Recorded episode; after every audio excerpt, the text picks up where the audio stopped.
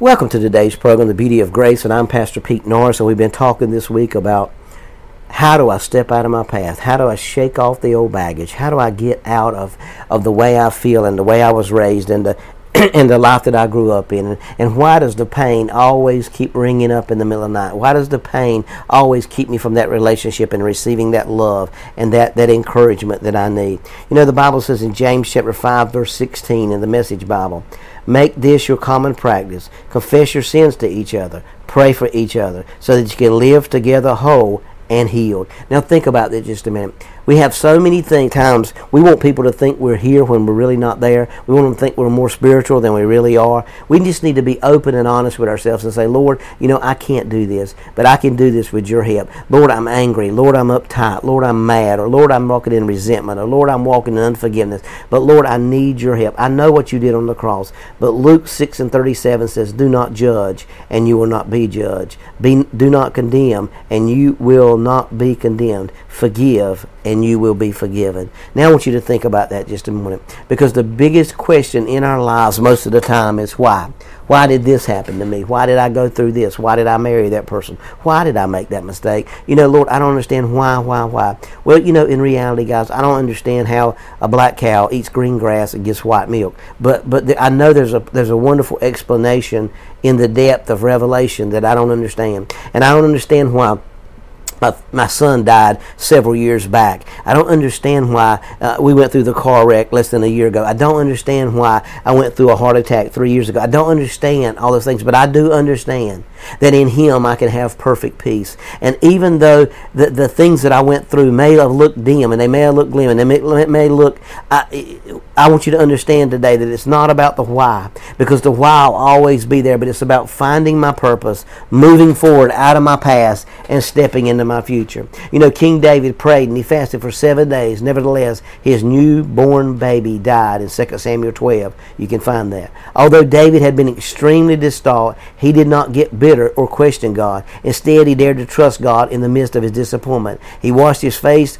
moved on in his life. If you know what happened, David fasted for seven days. He got a, a, a, a Uh, baby with uh, Bathsheba, which he had, had gotten out of wedlock, which he had also uh, married Bathsheba and had her husband killed. And, and it looked like a lot of devastation, but God didn't, David didn't sit around and say, Well, Lord, did you take the baby because I did this? No, he washed his face and he moved on in his life. And the Bible said he threw a party that night. But don't waste another minute trying to figure out out why certain evil things have happened to you or to your loved ones because you're never going to be able to figure that out. You may never know the answer, but don't use that as an excuse to wallow in self pity.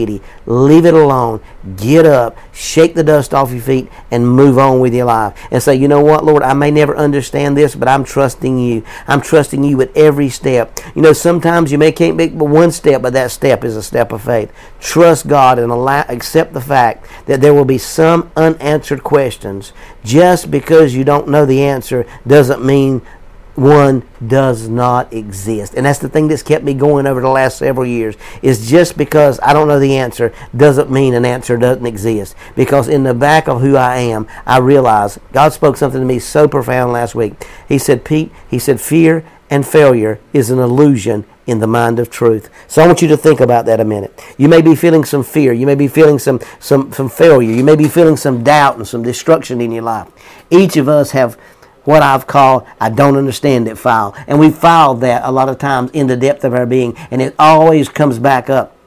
But, friend, when something comes up for which you have no reasonable answer, instead of dwelling on the why, simply place it in this file and don't become bitter. You have to work at not becoming bitter at life. You have to work at not becoming calloused in life. You have to work and say, you know what, Lord, let me walk in love. Let me experience your love every day. You must walk out of your emotional bondage in which you haven't have been living. Learn to do what David did. Just wash your face, keep a good attitude, and move on. You say, well, Pastor, you don't understand. It's hard to keep that good attitude. How well do I know? If you stay in the attitude of faith and victory, God has promised that He will turn those emotional wounds around. He'll use them to your advantage, and you will come out better than you have had had they not happened. And there's the thing we got to understand. You know, I look back at my life and I can see a few things already when I went through my heart attack and my issue with my body. I, I, I have now a lot more compassion for people than I had before because it's easy to talk faith and walk in faith when you're not dealing with you. It's easy for me to have faith for you and pray for you, but